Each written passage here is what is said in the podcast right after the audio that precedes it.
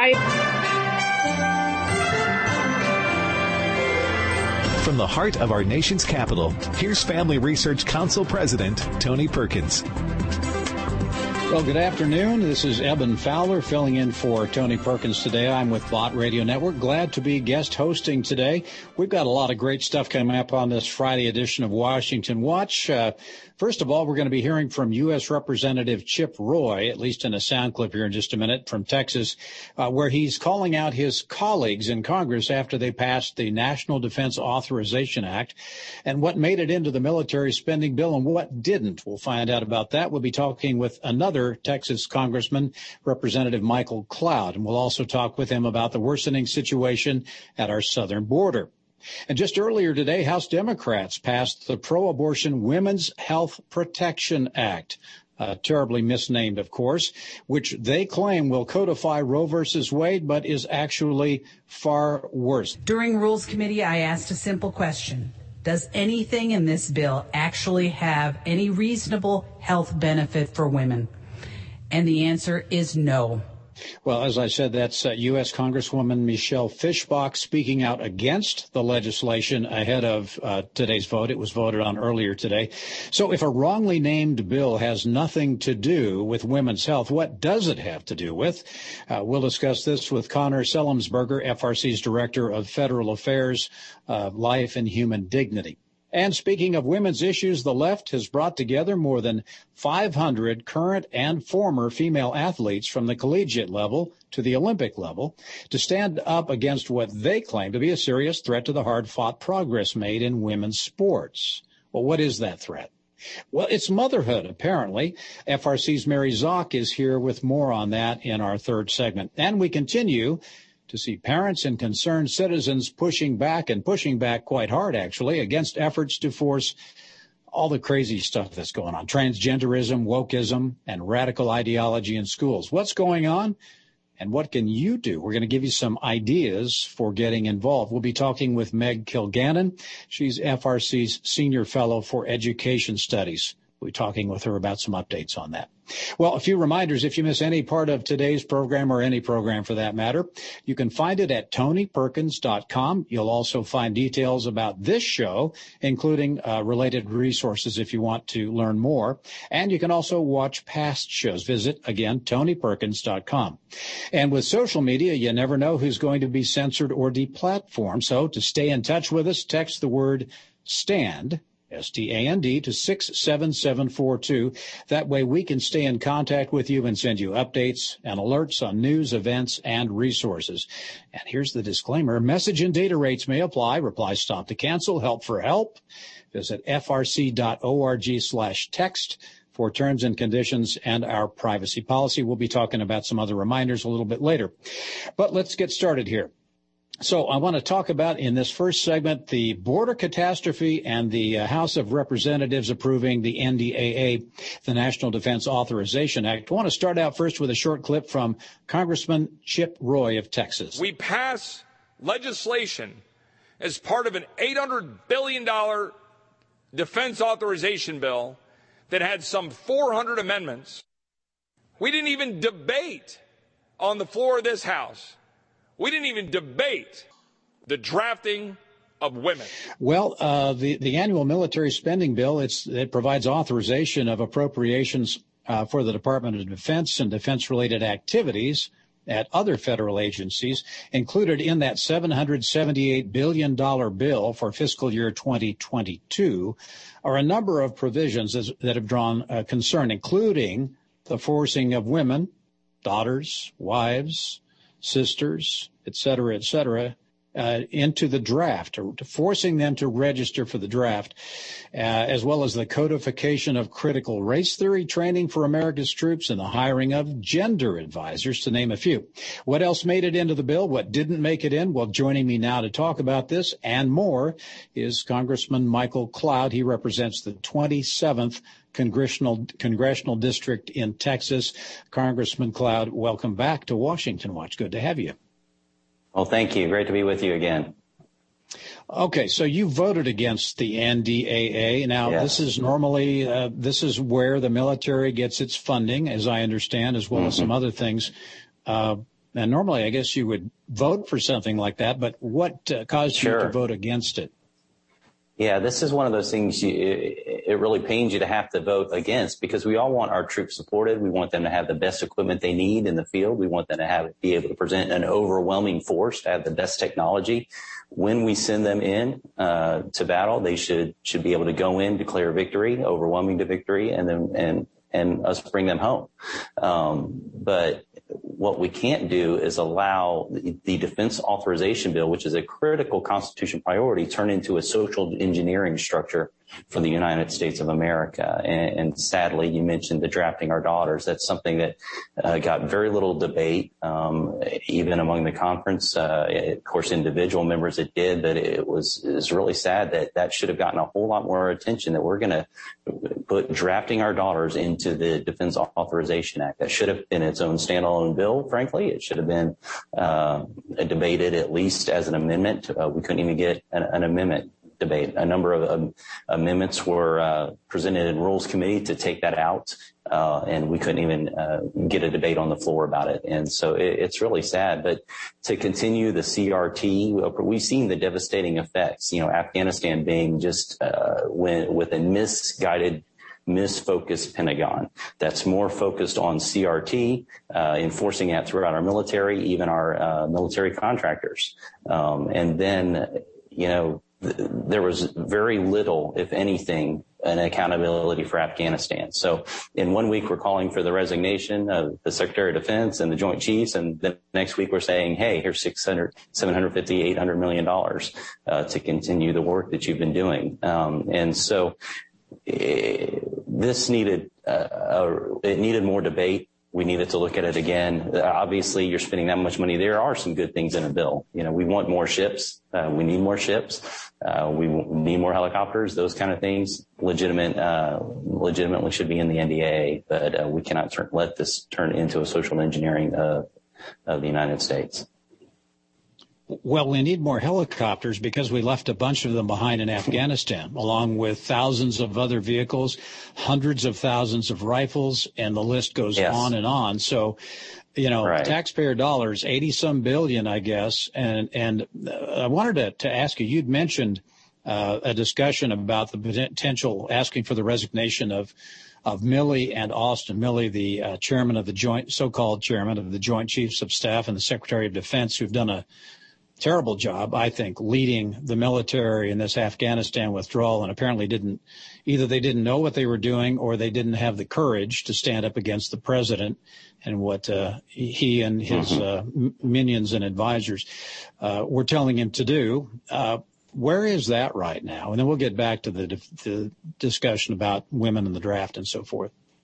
Well, there's certainly an understanding that they need need to resign. Uh, that's going to be up on them to do it. This administration doesn't seem interested in holding anyone accountable, whether it's somebody crossing the border or whether it's somebody uh, who's responsible for the lives of 13 service members who are lost. Not to mention the many women and children, the Christian missionaries who are still stuck there, the American citizens who are still stuck there. I, along with many other offices, were working and have been working to get people out of Afghanistan who should be out. Uh, and I've heard a number of times from people on boots on the ground that the biggest obstacle has been our State Department, you know. And so this administration refuses to hold people accountable. This was a, a botched withdrawal at, at best. And certainly, you know, so in the NDAA, we, we called for a report, uh, to, to be, you know, and this is ta- typical Washington. Let's pretend we're doing something when we're not doing anything.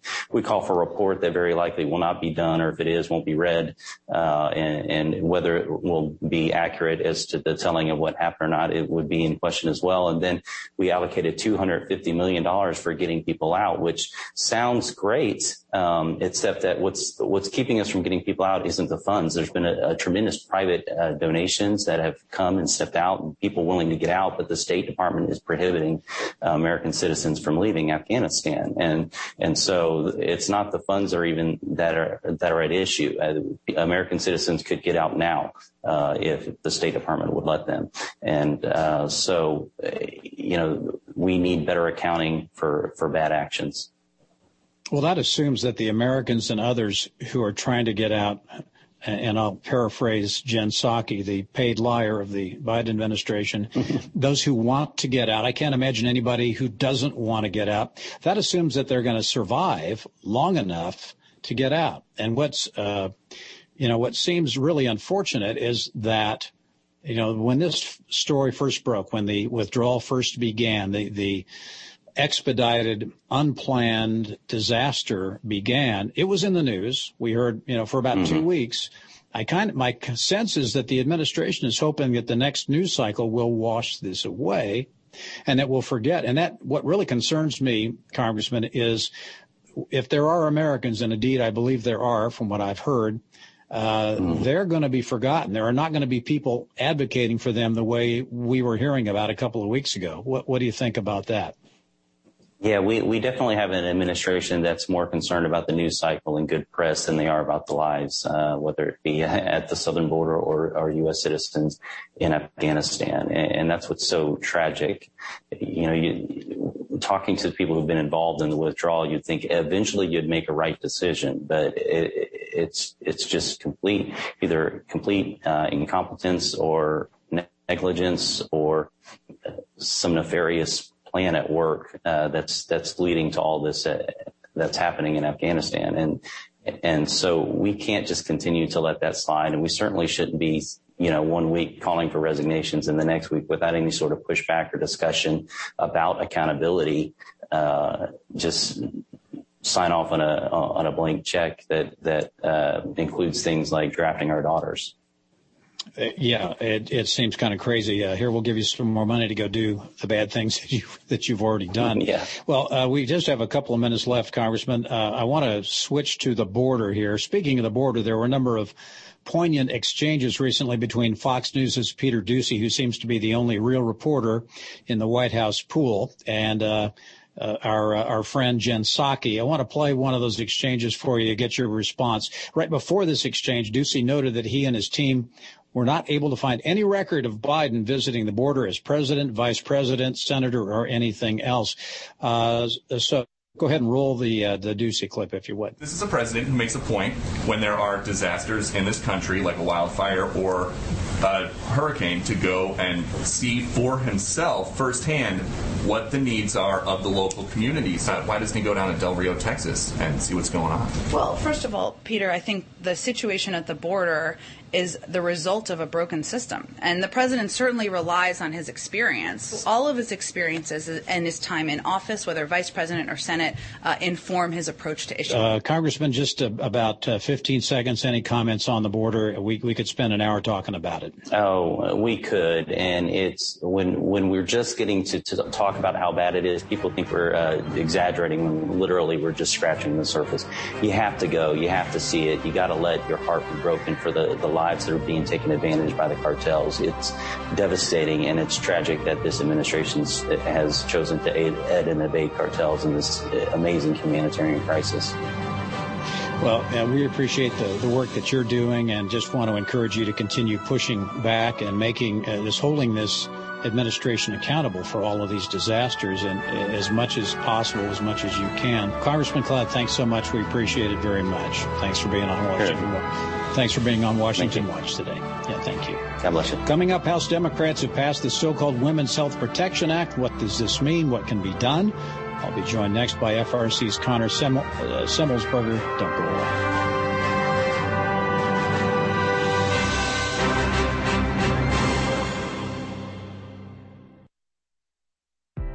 With text censorship on the rise, we've increasingly seen the cancellation of conservatives and Christians. At Family Research Council, we want to be proactive about making sure big tech doesn't completely silence us. We want to stay connected with you, and so we've created a text subscription platform. That way, if we are canceled, you can still find updates on faith, family, and freedom. You can get FRC's content straight to your phone by signing up for our text alerts. Just text STAN to 67742. Again, text STAN to 67742. And FRC will send you special alerts on the issues of the day. By subscribing, you'll also be one of the first to know about our upcoming events and programs. All of this info is yours with just a simple text. We want you to always have access to the content that will help you stand for what's right and keep you connected with like-minded community. Just text STAND to 67742 and be the most informed person you know. Join us for FRC and FRC Action's inaugural Pray Vote Stand Summit. In light of the growing opposition our culture has expressed against biblical principles and the truth of God's Word, we've launched Pray Vote Stand Summit to equip and encourage Christians to respond to this opposition from a biblical worldview. We will address issues such as protecting the unborn, the importance of the nuclear family, domestic and international religious liberty, developments in our nation's education system, and more. We see the need for the restoration of a biblical foundation in our nation and the necessity to equip Christians to effectively engage the culture and understand current events through a biblical lens. Join us at Cornerstone Chapel in Leesburg, Virginia from October 6th through the 8th for the Pray Vote Stand Summit. Register online at prayvotestand.org slash summit or by calling 877-372-2808. More than ever before, Christians need to be grounded in the truth of God's Word and be prepared to articulate them in a winsome manner. That is why Family Research Council has launched the Center for Biblical Worldview. By applying the Bible and the historical teachings of the church to a wide range of relevant issues, including voting, religious liberty, abortion, marriage, and sexuality, the experts at the center have provided resources to help Christians live by a biblical worldview to understand why Scripture must be authoritative and to equip believers to advance and defend the faith in the workplace, in schools, in their communities, and in the public square.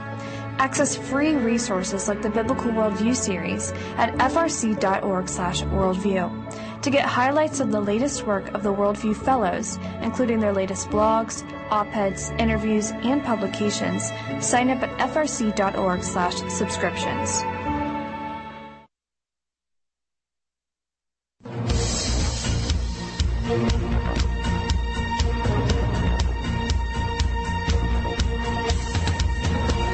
Welcome back to Washington Watch. This is Eben Fowler sitting in for Tony Perkins today. Glad to have you along. Just a, uh, a reminder here, a little bit of uh, housekeeping, if you will. Uh, I want to encourage you to download the Stand Firm app. You can listen to Washington Watch on the app, read the latest from the FRC team.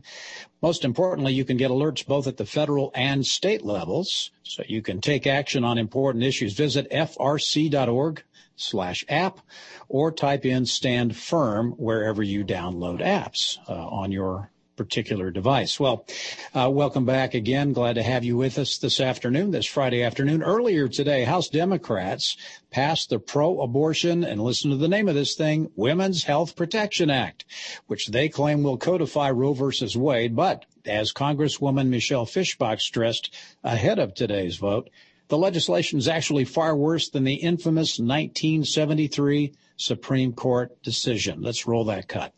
This bill would wipe out countless state laws that protect women and babies, like clinic regulation and parental notice, including a law I shepherded through the Minnesota state legislature on women's right to know. This law simply requires a physician to provide a woman seeking an abortion information about medical risks. I can't imagine in a world where a physician performs a non-emergent medical procedure on any person without explaining their options and risks beforehand. But that's apparently the world my Democrat colleagues want to live in. Well, considering how states have enacted more than 500 life protecting policies in the last decade, you can imagine how devastating this radical legislation would be if passed.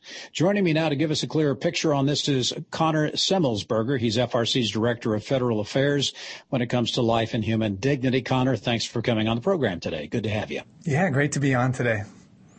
Well, uh, tell us a little bit about this bill. Uh, apparently, the left, the pro-aborts, uh, all those folks are kind of running scared because they are seeing the handwriting on the wall, as it seems. Uh, you know, you've got the Texas bill, you've got the Mississippi bill, some really good stuff coming through that might uh, help to save the lives of innocent unborn human beings. So what is it that the left and the Democrats, and, but I repeat myself, are, are trying to do through this bill and where do you think it's going to go?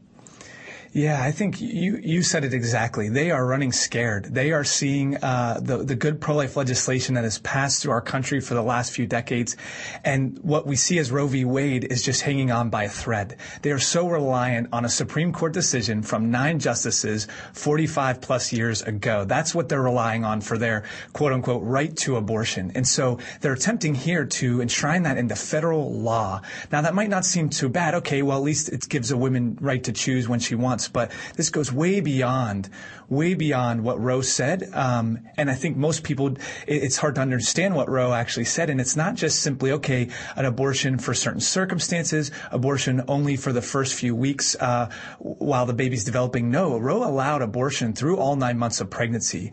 Uh, however, they did allow states to restrict abortions past the point of viability, which is set at around 24 weeks gestation. But yes, this goes way beyond just that, uh, striking down numerous laws across the states, as Representative Outline, and many more. So this is very a tragic day for our U.S. Congress, for uh, every single Democrat in the U.S. House, except for one, except for one, Henry Cuellar out of Texas. Every single one voted to enshrine abortion on demand until birth throughout our nation. You know, it's amazing, uh, again, with these really good developments coming out of Texas and Mississippi and other places uh, with respect to the abortion issue. Uh, you, you, know, it's interesting that uh, the Satanists have come out to support those who are in favor of abortion.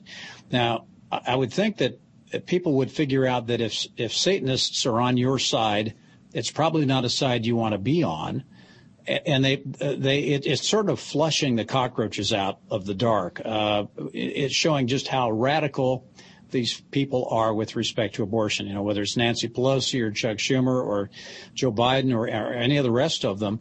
Uh, but one of the real concerns about this bill is what it would do to the restrictions that Representative Fischbach talked about, the 500 some uh, restrictions on abortion that, you know, they're called restrictions, but that really they're protections for unborn human life. How would this bill uh, affect the, those pieces of legislation that have been developed and worked on over the years that protect human life? Yeah, directly. Uh, you know, the, the numbers uh, outstanding. Since 2010, uh, this last decade, we've passed more pro-life legislation in all the decades prior. Um, and this law threatens all of those things.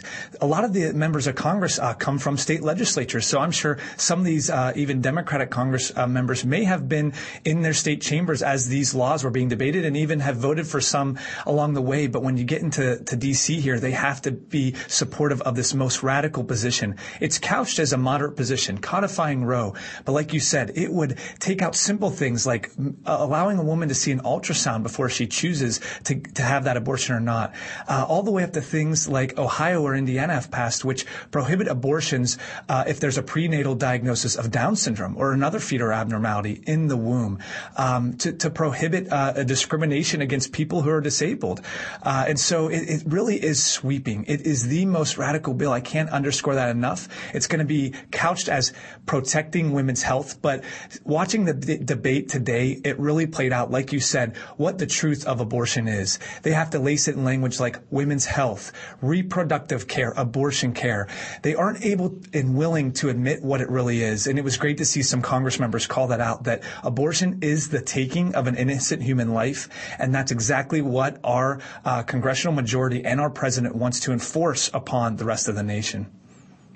Well, the uh, the pro-abortion lobby hides behind euphemisms, as you as you said. They they can't actually tell anybody what it is, and in fact, I, I think they try to hide the truth from themselves because if they got too far down the road of understanding what it actually is, then they would have to admit their depravity. That's really what it comes down to.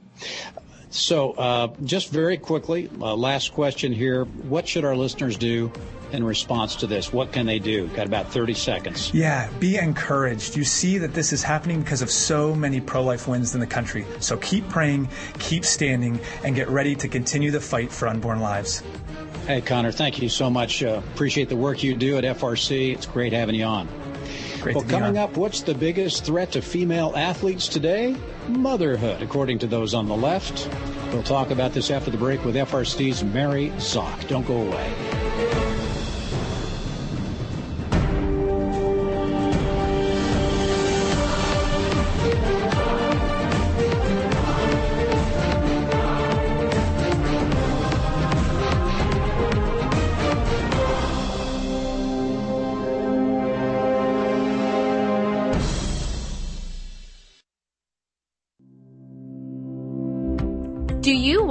Able to stay up to date on conservative news?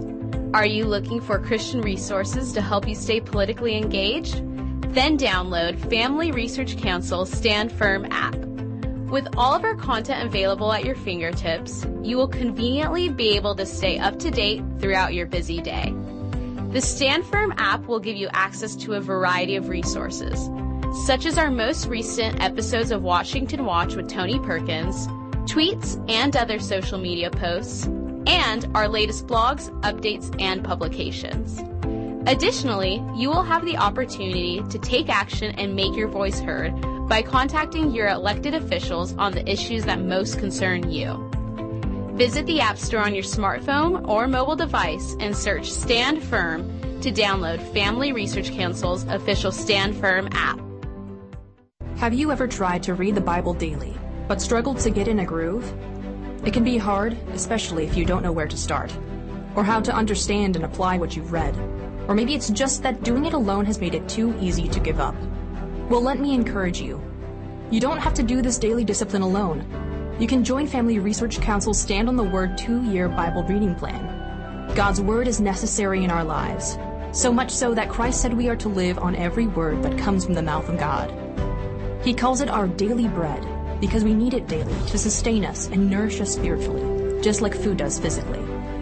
That is why we want to read the Bible daily, and we'd love for you to join us so we can stay grounded in God's truth and grow closer to God together. Our hope is that this plan will help you be transformed by God's Word by reading and hearing it daily. Sign up to get the daily passages and questions today by visiting frc.org/bible. That's frc.org/bible.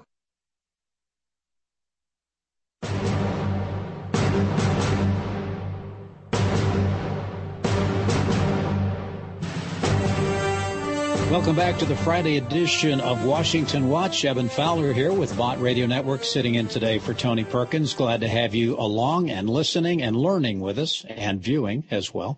Well, earlier this week, more than 500 current and former female athletes from the collegiate level up to the Olympic level filed an amicus brief in the case of Dobbs versus Jackson Women's Health Organization. And they did so in opposition to Mississippi's 15 week abortion ban, which the Supreme Court will consider on December 1st. In their amicus brief, the athletes argue that an unborn child's right to life listen to this, it's crazy, is a serious threat to the hard fought progress made in women's sports. So apparently pregnancy poses a greater threat to women's sports than, say, men who claim to be women. Is that right? Well, joining us now for that discussion is Mary Szoch, Director of the Center for Human Dignity at Family Research Council. In addition to being a new mom, Mary's also a graduate of the University of Notre Dame, where she played basketball for the Fighting Irish and lettered on the 2010-2011 National Championship runner-up team. Mary, glad to have you on the program today and good to see you. Thanks so much for having me. All right. Well, tell us a little bit, give us some background on this amicus brief, if you would. So 500 female athletes signed on to this, and really they're they're arguing, as you said, that the life of an unborn child in the womb is a serious threat to women's sports, um, and and this is just not true. They make the argument that that Title IX passed and that its companion was Roe v. Wade. But I think that those two, those two rule, the, the ruling of Roe v. Wade is actually in opposition to Title IX. Whereas Title IX said, you know, the women cannot be discriminated against because of their sex, um, which, you know, a, a, huge component of being a, a woman is that women are capable of of motherhood, of being mothers. Um, and then the passage of Roe or the, the ruling of Roe just one year later sort of gave the world an out. Instead of adapting to, to celebrate the, the real contributions of women, the world was now able to pressure a woman into choosing motherhood or her career, her ability to participate in sports, her, her livelihood. And, and this is wrong babies should never be pitted as enemies of their mother because they're not. They're not natural enemies. They're, they they go together. They go hand in hand. Yeah, it's and it's really sad. Uh, the writers of the amicus brief reference Olympic track athlete Sanya Richards Ross, who, after revealing she'd had an abortion prior to competing in the 20 uh, the 2008 Olympics, wrote in her memoir, "Most of the women I knew in my sport have had at least one abortion." Let me just stop there a second. That's really sad. That is so unfortunate. But they left something out that uh, uh, that she said. They forgot to add that she also said, in that moment, it seemed like I had no choice at all and went on to write, I made a decision that broke me. So we've got a little sound clip here uh, of her recalling how broken she felt. Let's roll that. Nothing I did could remove the shame and guilt I carried in my heart. I kept moving forward. It's what I had trained myself to do for over two decades, but I could not outrun my broken spirit that speaks to what happens to so many women. And it also speaks to, let's not leave the dads out either, because abortion harms everybody involved. It has ripples that go all over the place. Comment on that, if you would. It does, and female athletes should never be put in a position where the NCAA or Nike, their their sponsor, or the Olympics are are pressuring them to weigh the life of their child against a gold medal. That's not fair. And, and it's so sad that she doesn't know any other women in her sport who haven't had an abortion. That tells us that something is wrong with the culture. Not that abortion is an essential part of, of the sport, but that the sport needs to change so that abortion is not any part of it. You know, Mary, that is, you just hit it, you hit the nail on the head. Uh, everything is turned upside down. You know, and I read, uh, in preparation for our conversation today, I read a couple of articles that, uh, one of them was on ESPN. It was various athletes, uh, I think it was at Clemson, were talking about how, uh, they, you know, they were on a scholarship, a sports scholarship of some kind, and then they ended up getting pregnant. And then they said, I, I don't know how this happened well, you know, I could in about 15 seconds, I can tell these these folks how it happens. That's that's the problem. We've got a morality problem here. We've got people who are having who are getting pregnant out out of wedlock, uh, which they think results in the necessity for abortion, which of course is not true at all. But uh, it, it's silly. And then let's talk about this other thing that I mentioned in, in my intro, Mary. Um, that has to do with with men who are dressing up as women, who think they're women for some odd reason, and wanting to get into women's sports. Uh, talk about how that's harming women's sports. Right. I mean, it's shocking that the authors of this brief came out against unborn children as the threat to women's sports. You know, there are actual threats that women's sports are facing right now, and one of them is men participating in women's sports.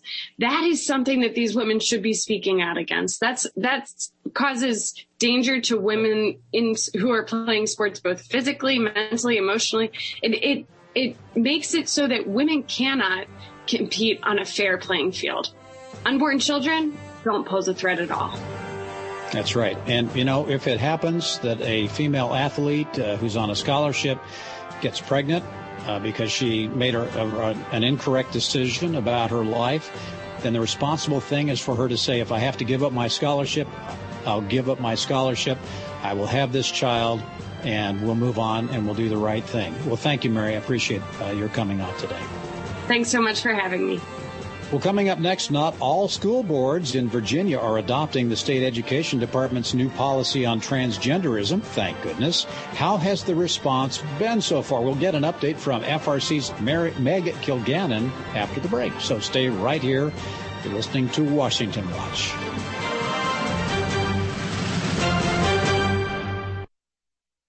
Are you a university student? Do you know a university student? Specifically one who wants to grow as a Christian leader to influence public policy and culture, look no further. Family Research Council has a life changing 12 to 15 week internship program that prepares and equips students to take the next step in their professional journey. With a speaker series focusing on careers and callings, lectures from prominent conservative leaders, and weekly biblical worldview trainings, students will grow in personal and professional development. Interns will have the opportunity to work in policy, communications, event planning, and more. They will gain real world experience working directly with our experts who will guide them in pursuing careers of influence so that they can make a difference wherever God calls them. This paid internship offers fully funded housing in the heart of downtown DC. giving interns the chance to experience our nation's capital. Visit frc.org slash internships to apply. Is real biblical masculinity lost forever? In this culture of gender confusion, there are too few examples of godly manhood. So where can men, husbands, and fathers find a model of godly manhood, leadership, and strength in this culture? Try our Stand Courageous Men's Ministry. We seek to help men develop a strong biblical character, cultivate positive habits, build and rebuild relationships, and make commitments that will move men closer to God's good purpose and design. Men who will stand courageous.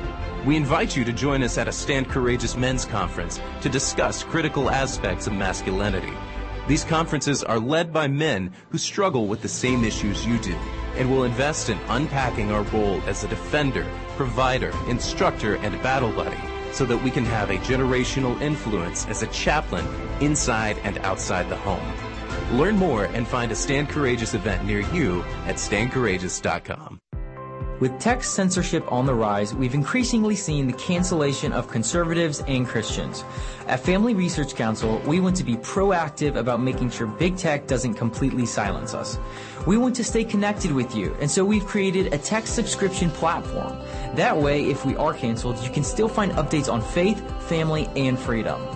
You can get FRC's content straight to your phone by signing up for our text alerts. Just text STAND to 67742. Again, text STAND to 67742, and FRC will send you special alerts on the issues of the day.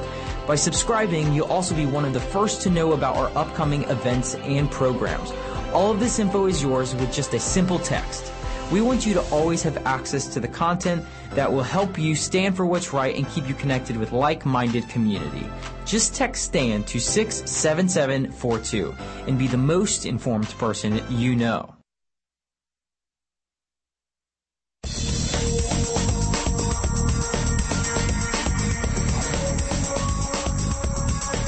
Welcome back to the final segment of this Friday Washington Watch. Evan Fowler with uh, Bott Radio Network sitting in today for Tony Perkins. Uh, he gets the day off. That's a good thing for him. A couple of things. If you miss any part of today's program or any other program, uh, you can find it at tonyperkins.com and encourage you to go there.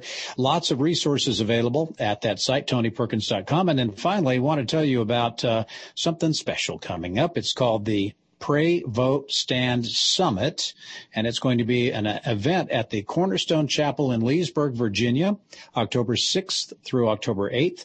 Go to prayvotestand.org. That's prayvotestand.org to sign up for this exciting and important event. Well, final segment here.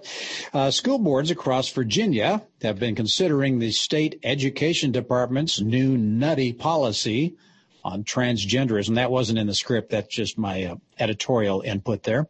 As the new school year gets underway, and board members in a number of school divisions have been rejecting the policy changes. So good. Last week, the Chesapeake School District decided not to adopt the transgender policy mandated by the state, choosing instead to revise its current non-discrimination policy. And it was reported Wednesday that the Accomack County School Board declined to accept the policy, which would force teachers to refer to students by their preferred pronouns and allow biological males to use female restrooms and compete against girls in sports and vice versa. With us now to talk about some of the latest developments in Virginia and the movement of parents standing up against radical ideology in the classrooms is Meg Kilgannon, Senior Fellow for Education Studies at the Family Research Council. Meg, glad to have you on this Friday. It's great to be here, Evan. Well, you know, I think uh, a lot of us have seen the video of rather interesting school board meetings across the country that's been going on in the last, well, few months, I guess. Uh, sometimes it gets kind of wild, but you know, it's good because parents are, uh, you know, parents have assumed, I think, uh, that their school boards are doing the best things for their children, that they're there serving and making sure they get a good education. But then uh, I think maybe COVID has uh, caused uh, folks to find out more about what's actually going on behind the, the screen there. So tell us a little bit about that, uh, about what, what kind of a trend you're seeing, and then we can talk about what's happening in Virginia specifically. Well, the, the trend, you're exactly right. The trend nationwide uh, during the pandemic was that parents were confronted with the actual material that their children are learning. I think most parents assume that kids are getting a slightly better version of the education that they perhaps got when they were in school. And um, sadly, that tends to not be the case. Um, the school system, the educational system in the United States is a lot like Silicon Valley in that it is influenced by one kind of thinking, progressive thinking. And I think most people in the United States understand that, you know, Silicon Valley tech moguls don't necessarily share Main Street values when it comes to things like um, sex and uh, gender, and um, they have some kind of nutty ideas about race. But um, these they they do think that the school boards and the school systems that in the communities where they live, they think that they, that those values should be the same, and by and large they're not. The schools, uh, uh the university system is very progressive, and they're training teachers and principals and school staff with to have very progressive values. So Christians and conservatives really need to be present in that space to explain to them that these are not typical views that they hold, that they're not shared by the community if, if, when that's the case. And that's been what's happening in Virginia and other states across the country. Parents have been making their voices heard, and it is a very welcome development. Oh, that's for sure. Well, Meg, you know, one of the things that that uh, has sort of befuddled me as I've watched uh, some of the video of these school board meetings that I mentioned just a few moments ago, and that is how did we get school board members who whose brains are not working as designed, who are just uh, accepting this junk? It, you know, typically you would think that members of school boards co- are coming from the community, that they uh, share the values of the parents. Do you have any sense for why so many of these school board members are just nuts? Well, they aren't nuts so much as they are simply captured by the system in which they are. I think many school board uh, members ran for office with great intentions and truly want to serve their community. But when they get on the school board, they're told by organizations like the National Association of School Boards, and um, the California Association of School Boards, for example, every state has some version of a school board governance organization that um, the minute you're elected to the school board, you start going to trainings in the capital of your state, or sometimes the trainings come to you, or you do them online, and there are service hours that you have to complete to make yourself a competent school board member. And obviously, those trainings have not been written by rib, rib rock conservatives, right? They're written by people who are in the educational industrial complex. So you are very quickly co-opted in your service and it takes a person of a very strong fortitude to resist that, those influences. Now, the other thing that happens is that school board members are told that they should, that they're not the experts. They're the elected official, but they're not an education expert. So they need to listen to their superintendent because the superintendent who they've hired is the expert on educational issues. And that just um, that's not the way it works. The superintendent works for the school board, not the other way around. So we need to stop infantilizing school board members, help them take their power back, so to speak, and really become active participants in running the school systems. That's the job they've been elected to do. And you have uh, you've done some writing about uh, how parents can get involved and maybe take over some of these positions on school boards. Can you talk about that a little bit? Well, we've we've had our school board boot camps. Um, they're available at uh, frcaction.org/schools, and we had a school board boot camp that talked with some sitting school board members. Then we had a panel on what are the issues that you're going to face if you decide to run for school board. We had a panel on how to run for office. And then we had a panel on, um, you know, maybe you're not going to be the one to run for school board. Maybe that's not what God's calling you to, but you can run a parents group, run a PAC. Um, you can help uh, alert your community to problems with your school board and and to the good things about your school system, um, and and be engaged in the community that way. So we have that available online, and I've recently published uh, an updated booklet a concerned citizen's guide to engaging in public education. That's a broad overview of the sorts of problems that um, are or, or um, challenges, opportunities, should we say, that are facing our nation's schools right now and that parents need to be aware of. There are so many um, ways that progressive ideology is embedded in the system, and it's not necessarily a nefarious plot. It's just the water in which they swim. This is just the way they think. It's the way they've been trained to think. And it doesn't seem abnormal to them. Very radical progressive ideologies can seem very normal if you've been stepping in inch by inch, getting into deeper and deeper water.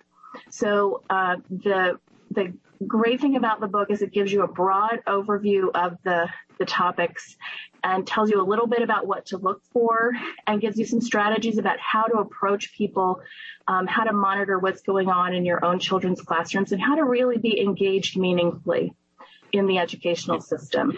And that, yeah, that is so important. And that's available at frcaction.org slash schools, frcaction.org slash schools. Well, Meg, what you've been talking about here and, and what you are advocating, I think, is certainly greater parental involvement in the public schools. But one of the things that we've seen as a result of the COVID and people, schools closing, is that there are a lot more parents who are involved in home education and who have sent their kids to private schools where some of the uh, restrictions have not been as as difficult to deal with, or they've been either less or not at all. What are your thoughts about? There's kind of two different ways to go. One is, you know, let's get out of the public school system because we are, you know, I think in some people's view, we're not going to be able to reform it because it's just gone so far over the waterfall uh, versus uh, going to you know the pri- in private schools and home education that sort of thing. And my understanding is that home education has essentially doubled in the last year, year and a half, something like that. Speak to that a little bit. It has, and it's been a, a wonderful development to see that happening. Um, of course, we support parents pulling their kids out of school systems that they don't feel are serving their needs. Parents are the experts on their own children, and you parents know we parents know what's best for our kids and it is absolutely our right to homeschool our children or put them in private school and you should absolutely do that if that's the right thing for your family. Um, my urging is to, that you would not then ignore the public school system in your community because when our public schools are failing, it's really a drag on the entire system and it impacts even private schools um, and homeschooling. I mean, if the public schools continue to decline, we may find ourselves in a situation where they don't want to let us out. they don't want to let our kids out to homeschool. So it's really important to stay engaged in your community. Um, you know, we build our lives around our churches as Christians and we have our community there. And as more and more people, uh, unfortunately, maybe walk away from their faith or were never raised in a faith, they tend to have those relationships and find that community in their local public school. And so it's really important to stay engaged with that community. Now, what parents experienced last year um, with online schooling provided by public schools wasn't homeschooling, that was school at home. And I hope that parents kind of realized that if they had been in charge of that situation and they had been setting the schedule and they had been selecting the curricula that was covered, it's really um, manageable. I'm not going to say it's not tough. It's uh, manageable to do school at home, homeschooling your kids. And some people find it wonderfully rewarding. Many people do. Um, and so it's been really a, a wonderful thing to see so many families taking the plunge and, and, and pulling their kids out of the system and really um, going through that school journey with them at home. It's a wonderful opportunity to get to know your kids better and to instill your values in them. That's right. Well, one of one of our daughters did just that because of the, uh, the the problems in the school districts that where she lives. I won't name the state, but if I did, you you would understand. And uh, so, and she's found it to be a, a, wonderful experience, and it's working out really well. And it's it is hard. Homeschooling is tough. You know, something interesting that I saw. There's a one of the many curricula that are available for home education. There's a company by the name of Abeka. It's one of the Christian homeschool curriculums or curricular uh, producers. I actually saw a commercial on Fox News for Abeka, which uh, this is probably five months ago, never had seen anything like that. So that that by itself kind of told me, hey, uh, you know, it, it's it's really getting up. popular. Yeah, it's opened right. up quite a bit. Well, let's jump back to Virginia for just a minute. I, I, want you to give us a little bit of a sense of the kinds of things that were being required. You know, I alluded to it by talking about transgender policy mandated by the state. What was the policy and, and what are the, the two school districts that I mentioned, and there hopefully are more that are uh, opting out of that? What were the kinds of things that they were being required to do? The policy, um, as it was written as, as, a suggested policy from the school, uh, the state school board, um, required uh, schools to use a student's preferred pronoun, to allow them access to the bathroom of their quote unquote gender, um, and they would keep this information from parents if the student wasn't out to their family.